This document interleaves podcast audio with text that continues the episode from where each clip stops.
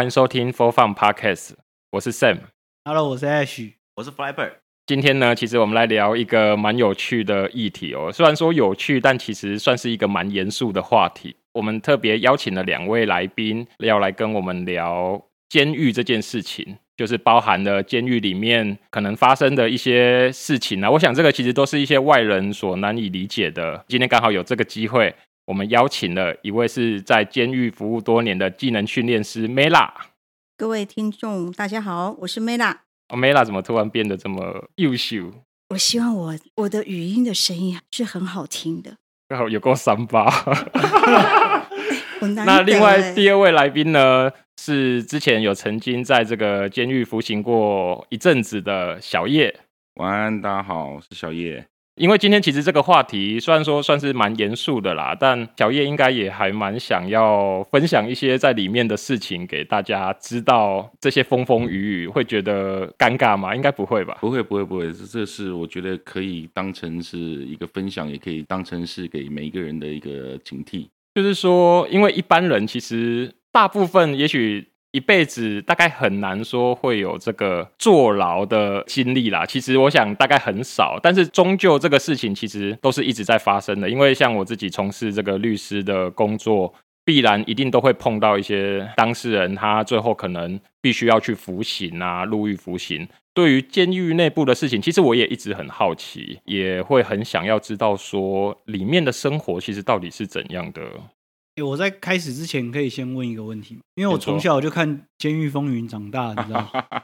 我小时候就最爱看那个《监狱风云》一系列，他可能拍了好像三集还是四集吧。虽然他是香港的，可是就是因为周润发实在演的太好了，然后还有跟陈松勇啊，然后还有陶玉啊那些的。我想知道说那个电影跟真实的大概有几分像？其实这样子来讲的话，北中南的监狱都有各个地方的文化，真的分的可以说。巨细迷离，那么在北部来讲的话，其实人文的素质会比较高一点，所以比较不会出现像你讲的这样。南部我就不知道，不过耳闻听到的很多是有他像他们会称我们为八嘎，八嘎就是北北部来的。那当地那边有当地的所谓的角头文化，所以我们必须就那比较会像你看得到的监狱风云这样子。我觉得里面有派系这样，然后每个监狱都有派系。每个都有，每个舍房都有派系，每个班级、每个工厂都有派系。哦，对，所以你进去一定要被迫在哪一边？可以这么说好，最简单的就是先从分桌开始，分桌。哦，呃，每一个设房都会有三个桌子，这个桌子就是一块很简单的，所谓我们在遮雨棚的那个布垫，当成我们的餐桌。那么最靠近门口的这一桌，大概就是比较有钱的。哦、或者是有帮派势力的，哦、或者是呃，就是等级最高的。对对对对，再来中间最后一个叫乞丐帮，类似就是最没有钱的，或者是最没有地位的，位的对，都会在最后。所以当所有的饭菜一进来的时候，开始就会分了。这分的时候，从主桌开始分，分到中间桌，到后面桌。你就可想而知，光是在吃这方面就差很多了。哦，对，那睡觉的方面也是一样，四个角落是最大的，四个角落都是最大的，就是也就是你判的越久的，待的越久的人，你就是会说四个角落，其他的慢慢的往中间挤。最惨的是睡厕所，啊，所谓还有中山北路，就是所谓的走路的地方。对不起，到了晚上大概都是要睡人。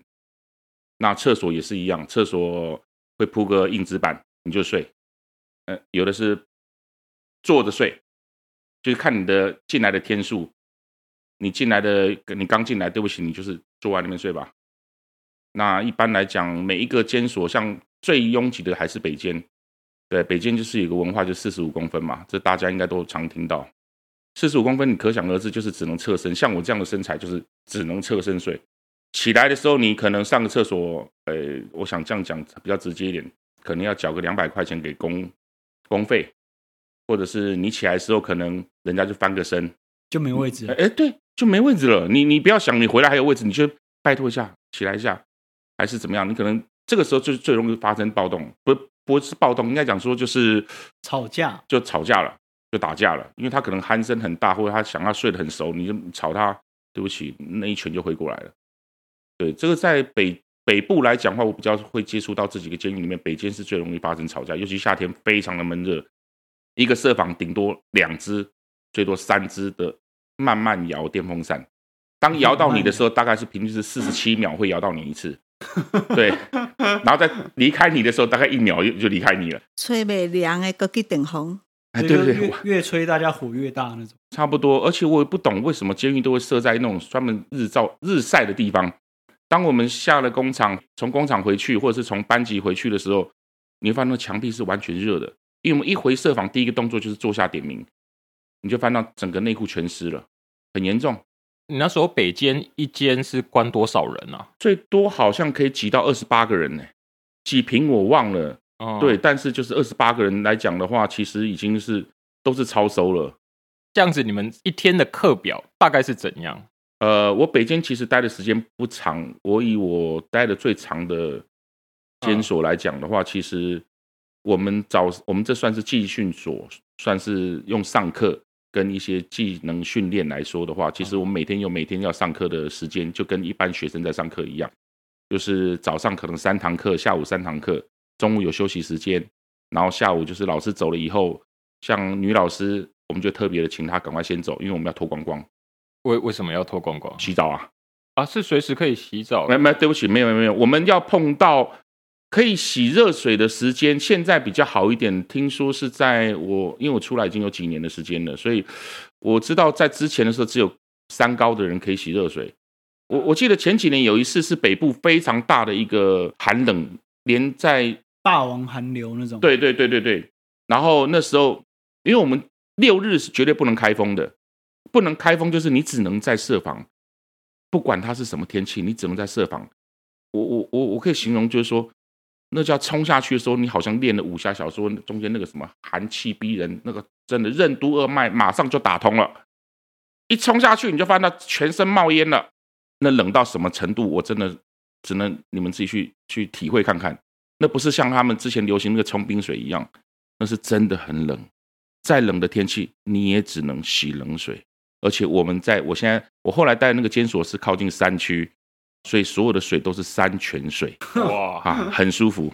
洗澡在舍房里面吗？对，六日的时候，那一般的时候一到五是在工厂旁边或者是在教室旁边。那三餐也就是六日也都在里面吃。呃，三餐都一定都在舍房，都在舍房里面吃，不会在工厂或者是在那个哦教室吃，不像那个监狱风云一样，他们吃饭是在一个大的、很大的餐厅这样。呃，没有，没有，没有，我们没有，哦、我们没有、那个、是香港，对，那是香港，台湾并不是这样子。那所以，呃，洗澡的话要轮流在那个地方洗。那洗澡跟厕所在一起的吗？这样来讲，就是一个厕所大概差不多两平到三平，看设房的大小。然后大家接着马上洗，一个洗完了，可能一次就是进去两个到三个，一直洗，一直洗，一直一直，然后洗完的时候，再来就要洗衣服了。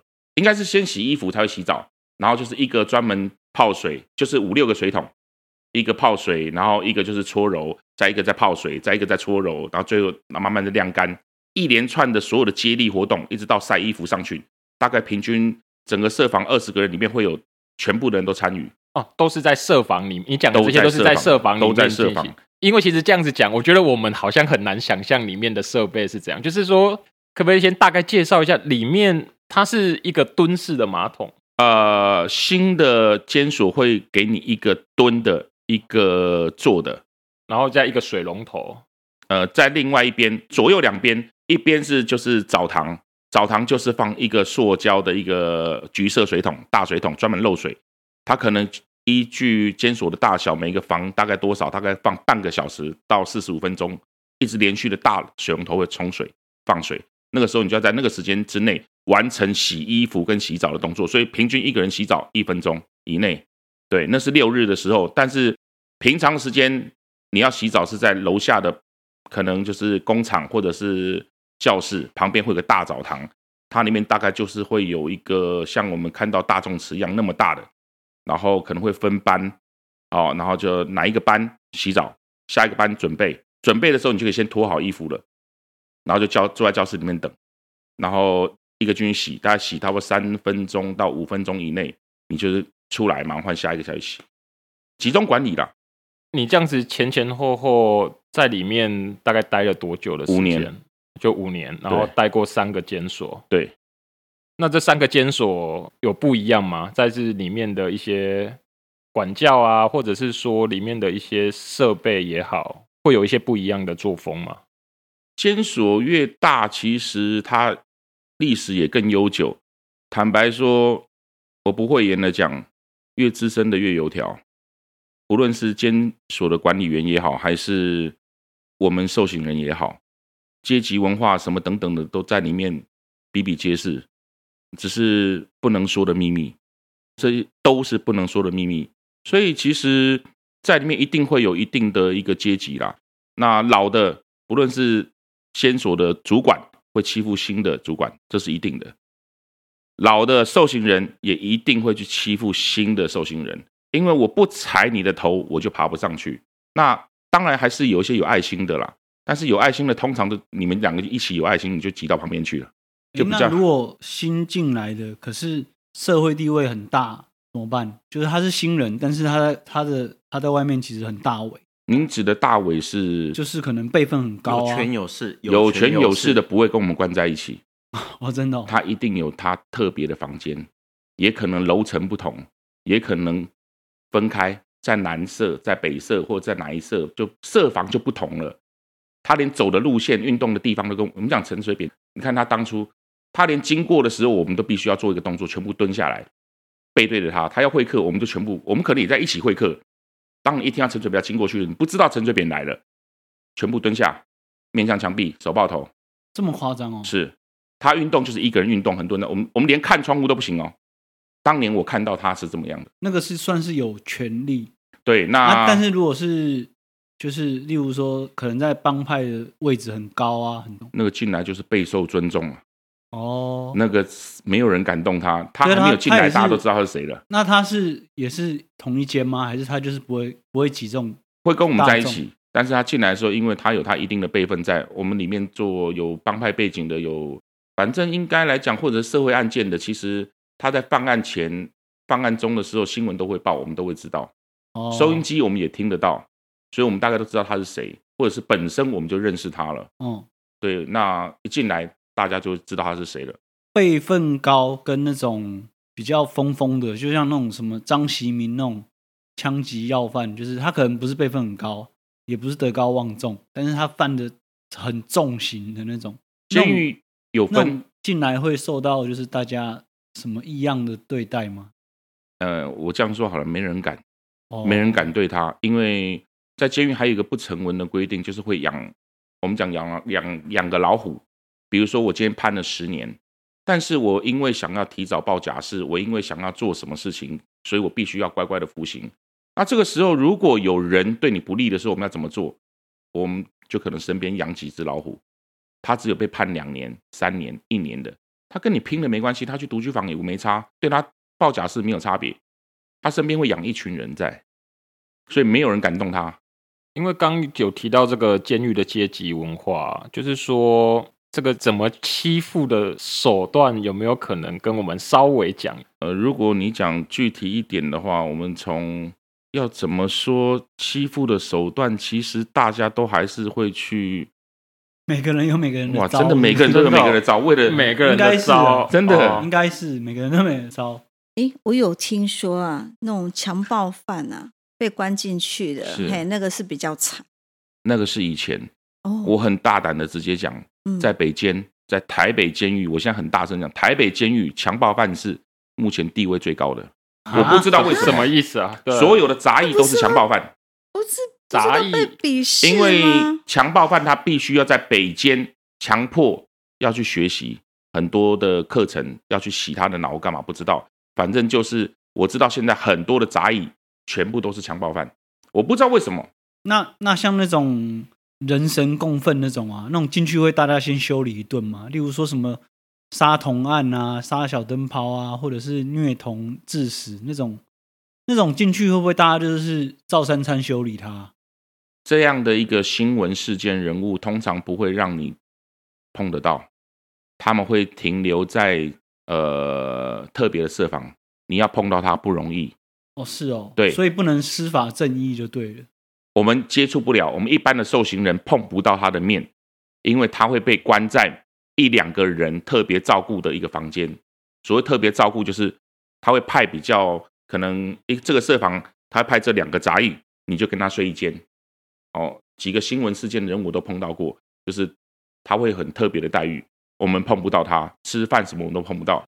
这样不是很不公平吗？就是他他们这样子做出一些比较伤天害理的东西，然后进去还受到特别的没有吧？保护怕，被群众殴打？是啊，就是要让他被揍啊，才合理吧？这、就是、这也不能这样讲了，就是杀杀亲人、啊他，他这么渣，对，就是这么渣，那种杀小孩子、嗯、无辜的那种啊，那种或事情、啊、进去就是应该要被大家司法正义，然后还受到特别的待遇，让他。这样不是很说不过去吗？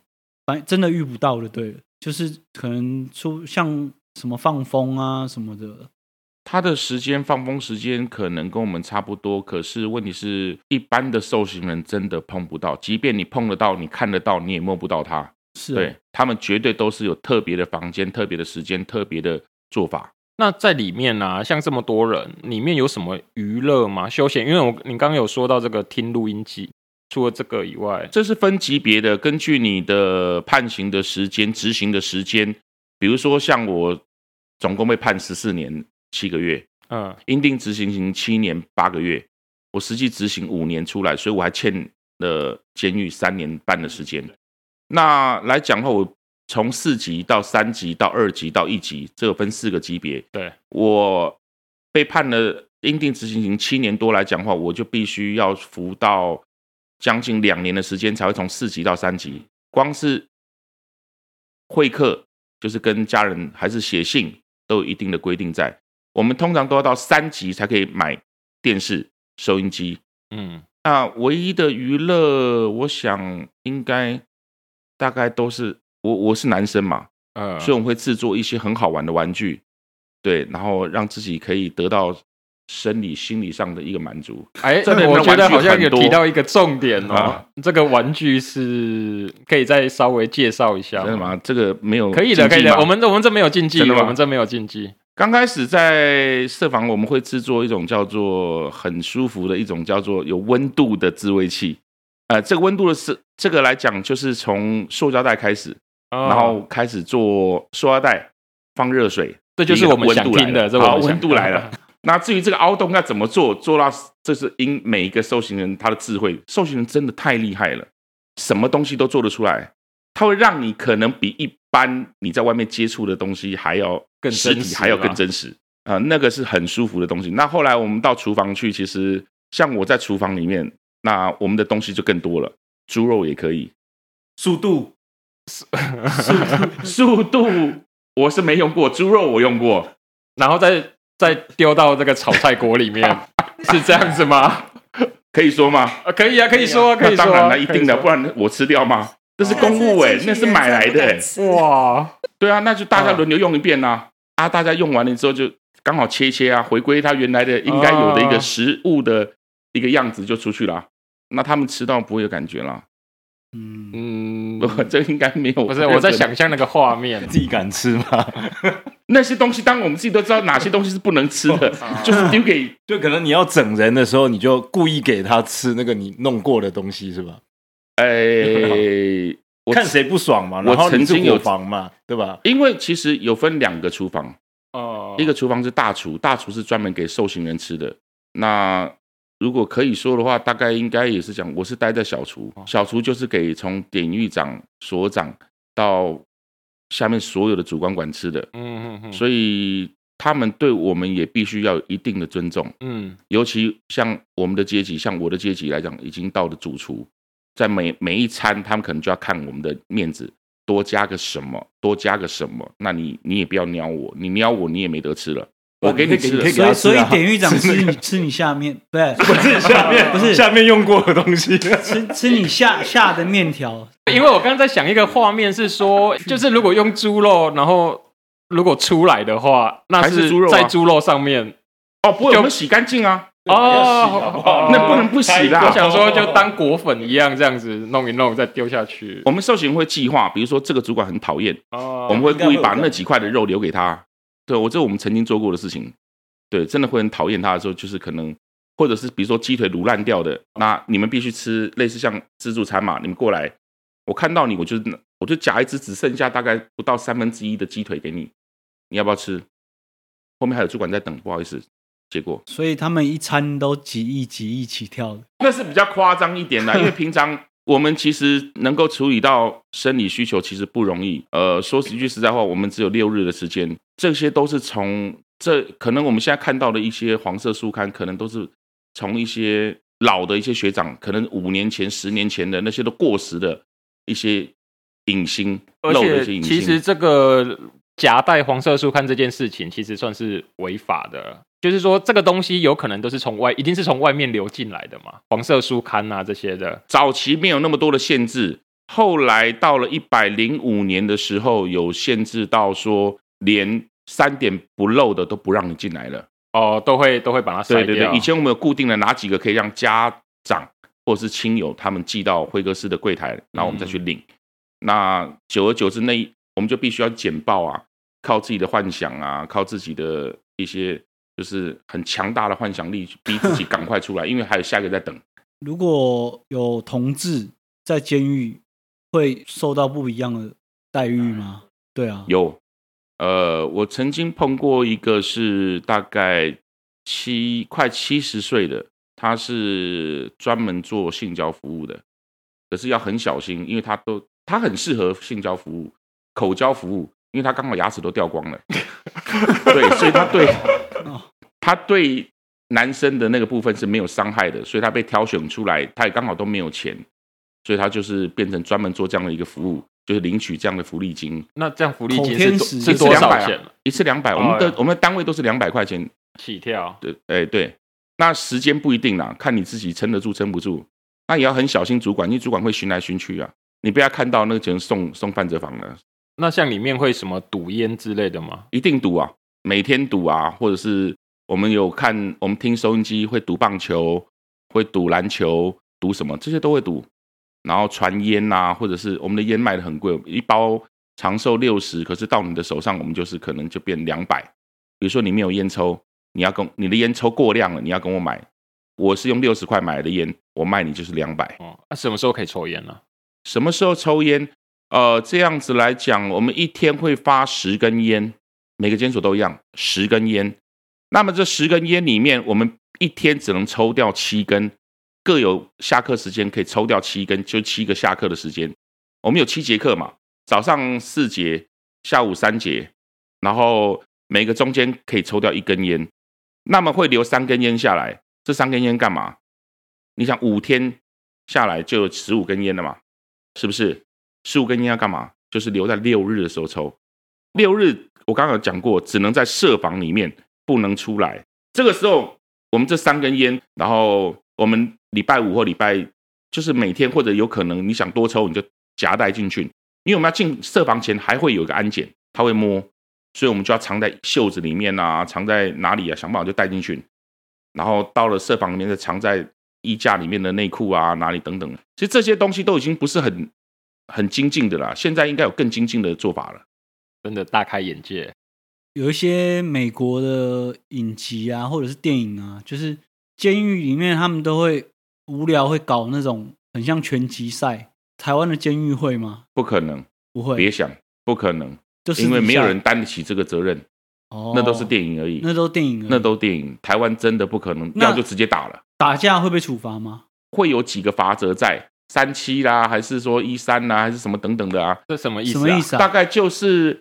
会进见几次，然后几次的，比如说越高的，比如说三七是算高的嘛，就是可能就是会进见七次或者是什么等等的这些，就是每个法则都不一样，你必须要送独居房，然后你可能要靠手铐脚铐，那都很重，你可能睡觉的时候你什么都没有，你就只有一个很脏很脏很脏的军毯，你的鞋带也没有，牙刷半根，汤匙半根，筷子半根。半根是什么意思？他怕你做什么事情，他只有一半给你而已。哦，就有刷子，然后尖的那一端是没有的，没有没有没有，就是前面一小段而已。那可能你洗澡、洗脸、洗什么，就是一天一桶两加仑的水而已，两公升的水没了，就这样。不管你多冷多热，你就是这样，没有电风扇，什么都没有，那是送独居房的痛苦。没有人跟你讲话，什么都没有。独居房大概多大？有半个车库那么大吗？半个车库那么大，差不多再小一点点，差不多大概呃一台车，差不多，对，就普通四人轿车，对对对对对对，差不多。那独居房它的卫浴跟那个厕所，厕所是蹲的嘛？也是蹲的，然后一个小板子这样子，然后小板子是指关那个厕所，因为不是在里面吗？对，厕所在正中央还是在角落？会在最后面的地方。就是设房门一打开，先是你睡觉的地方，再来就是后面，最后一定是厕所。大部分的设计是这样的，但应该不会遮就对了。遮的话，大概就是差不多到你的大腿再上来一点点而已，哦、差不多那么高，所以你没有其他的隐私啊。所以洗澡也是在那个蹲式马桶那边洗。对对对对对对对。那像我们看了那么多电影啊，那个你有就是有听到真的有人逃狱成功的吗？这应该听到，应该社会新闻都报了吧？詹农兰啊，那些等等的都是很强的逃狱。所以真的有人跑出去？其实有，当然可以。其实前之前还有一些新闻，他就是趁开庭的时候，开庭那个跑不算啊。我们看那个，我都想跑过了啊，我都想跑过了，我都观察过地形了。比如说我待过某个山区的放风的时候，我刚军真的不适应，因为那时候我算是第二次关而已。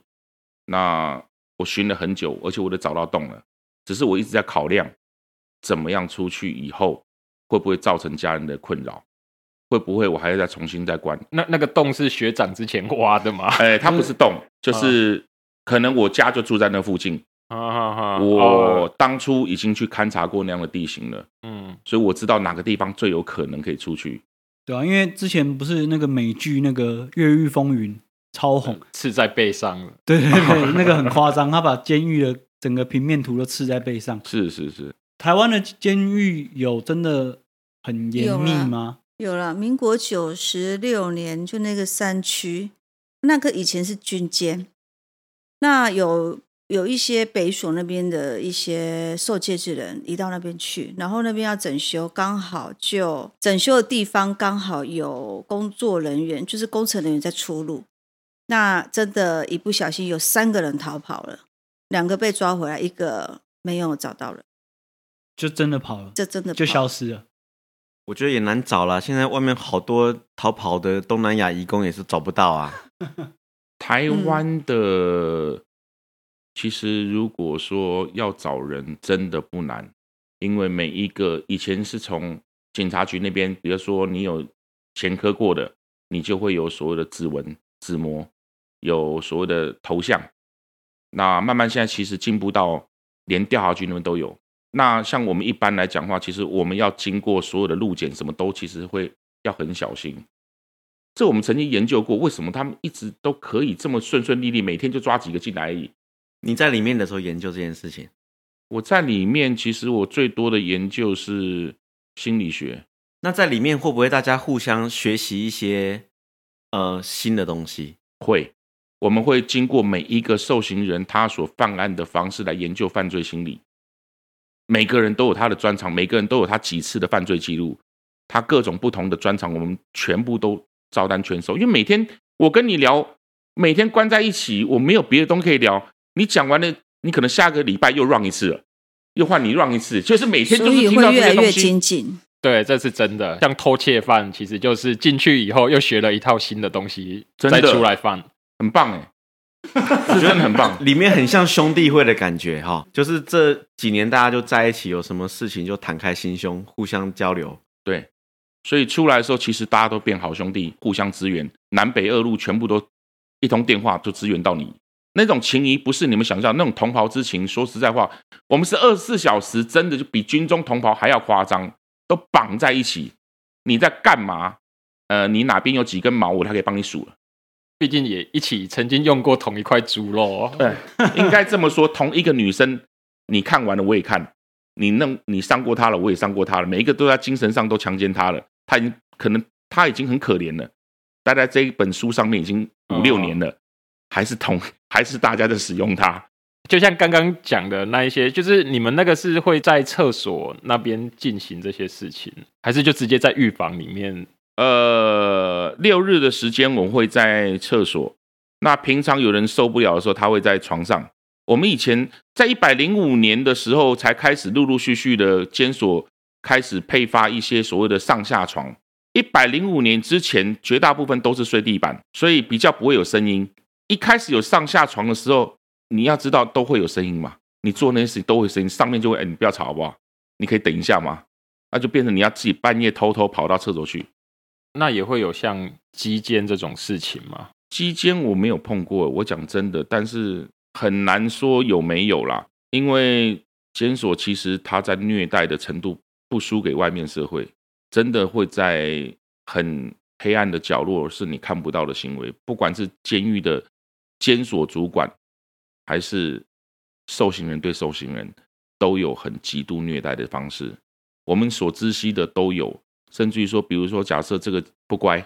我讲假设，我们讲说好，我们讲是随便啦，我们讲个中色啊，比如忠孝仁爱心和平，我随便讲个中色，没有别的意义哈，就是我可能是中色的主管，我这个社房里面有二十个房间，但是我里面有五个杂役，一号房呢，这个人我今天看他不顺眼，你出来的时候没有左转右转，没有敬礼，没有干嘛，没有照直线走，或者是你回答我看你不爽，只要在我的班里面，我会把摄影机投，以前会我在的时间就会了。摄影机会突然暂停不见了，开他门出来，拖出来就打了。所以这真的跟电影里面的情节有一点，有一点像哦，有一点像，会盯像耶稣的十字架，用电击棒电你，从楼上拖拖拖拖到楼下来，这些都曾经亲眼目睹过。而且事实上，因为你在里面根本也申诉无门，那个又不像当兵一样可以申诉。我要找典狱长，应该没有那么容易，就是被揍就说我要当典狱长，没有这种事吧？这样说好了啦，每一个工厂、每一个班级都有他的头。当你发生的事情的时候，一定会有头来找你，告诉你你该怎么做。你若不这么做，你请你想想你的刑期有多久，你可能连转都转不了，也可能会把你转到更严重的监狱去。这些诸此类的恐吓的话，你必须每天去承受。你要想到，你下一步走进舍房的时候，有没有可能你就不小心跌倒了？这个跌倒不是他们弄的。可能事前就安排好了，在舍房门口打开的地方就放一滩水，就叫你先进去。啪，你摔倒了，不好意思，你怎么摔的那是你家事，不知道。摄影机照出来就是你自己摔的，这种事情常常发生啊。洗澡的时候，可能监视器的死角都会知道，两三个就处理你了。所以还是乖一点好了。如果没有身份地位的人，还是乖一点。尤其初犯很多什么都不懂，所以。所谓的杂役都是监所主管会挑累犯出来当杂役，因为他们很知悉这些监所常常来待的进出像厨房一样的人来担任杂役，因为他了解什么样的人好管理。另外还有一件事哦，就是大家常常以为哦，外界常常以为说什么坐牢啊，就是要进去吃什么免费的牢饭哦。不过我觉得刚好趁这个机会，也可以跟大家厘清一下哦，进去坐牢其实是要付钱的，是，对不对？是是坐牢一定要付钱，如果你不付钱，你就要帮别人做事情。比如说某某监狱，它可能就是有四十五公分的规定啦，那你要怎么样？你你可能自己带进去可以，你你要入监服刑报到前，你就自己带进去，不然就是可能你进去的时候要请裁缝工帮你裁，可能八百一千，要请人家帮你洗衣服，要请别人帮你洗碗哦。那还有你要吃面包，晚上的点心啦，早上的罐头啊。因为监狱的菜那个根本饭，你你可以你不用想，所有最漂亮最肥的猪肉都在监狱出现。什么叫控霸崩？什么叫什么崩？那你就会看到五分之四是肥肉，五分之连五分之一都没有的瘦肉，这样一块肉。再讲一点，从小厨开始，呃，从大厨开始，就是专门煮给受刑人那边的，先把饭菜挑完了，再来换各个不同的小单位再去挑饭菜。把所有的饭菜全部挑完了，才发给其他的受刑人。你知道那些是什么？我用收水比喻，一点都不为过。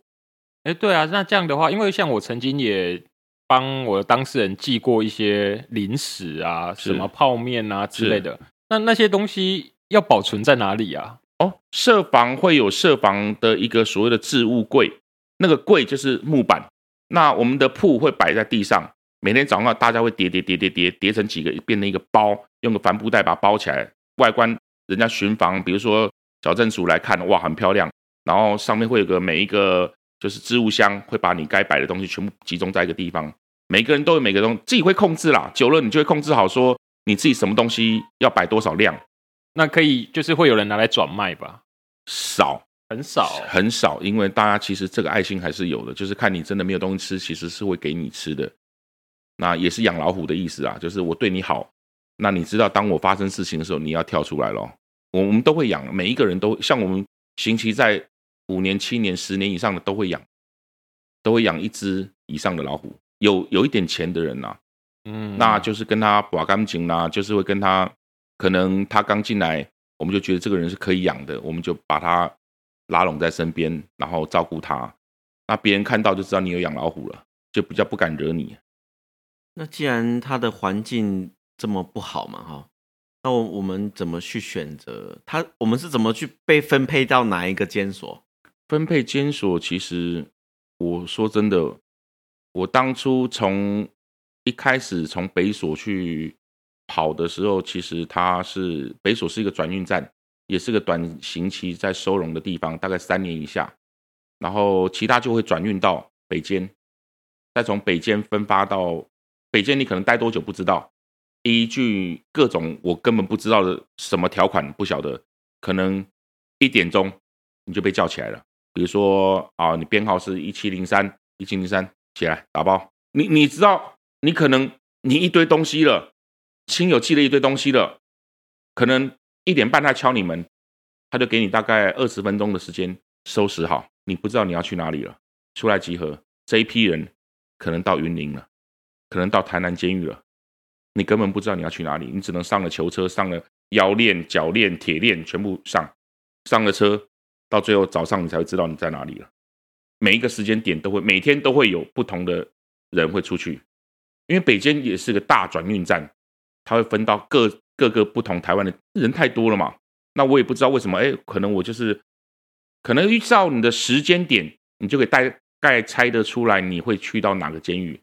旁边人讲说啊，你可能要移到哪里去了啊？为什么移？据我所知道，后来我联络到一些监狱的主管跟我讲，其实他们也有他们的不成文的规定，可能就是你得罪了某个主管，或者你不好管，他们决心要把你送到哪个监狱去，就送去了。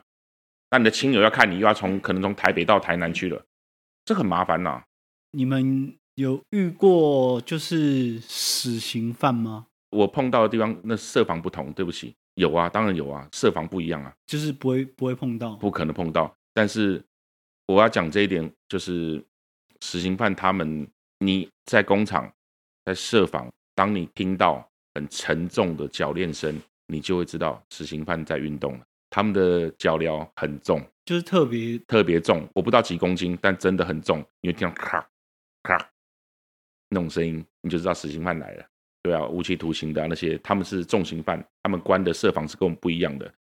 或者是那种像那种吸金好几亿的那种，他不是都有传言说什么进去每餐吃牛排、抽雪茄？这没有，这个我碰过几个企业家哦。我有碰到过一两个企业家，他们在是有个银行的很强的一个，比如说他们是跟我们住在一起的。哦，所以没有像外面流传的那样。你讲的政治犯也有，我们也碰过，都跟我们住在一起，反而他们很好相处，因为他们的钱很多。对，钱很多，然后藏在鱼缸下面。你那个是电影吧？铺一层这样子吗？没有没有没有，他们钱很多，就是其实他们会常常可以这样说好了。他们的福利金就是就是本子里面的金，它是不会动的，一天只能花大概两百块钱。可是亲友寄的每天有八千，然后呢，零食泡面他们可以无限制的一直进来，无限制的哦，要寄多少都可以。现在金属还不错，生日还可以订蛋糕。亲友寄的钱如果太多，其实有一些被害人，他的其实如果有请求民事赔偿的话，他是可以去执行扣押那笔钱的、哦。对对对对对，会会会。所以会控制，不能让他超过太多。哦，有有有，这个我知道。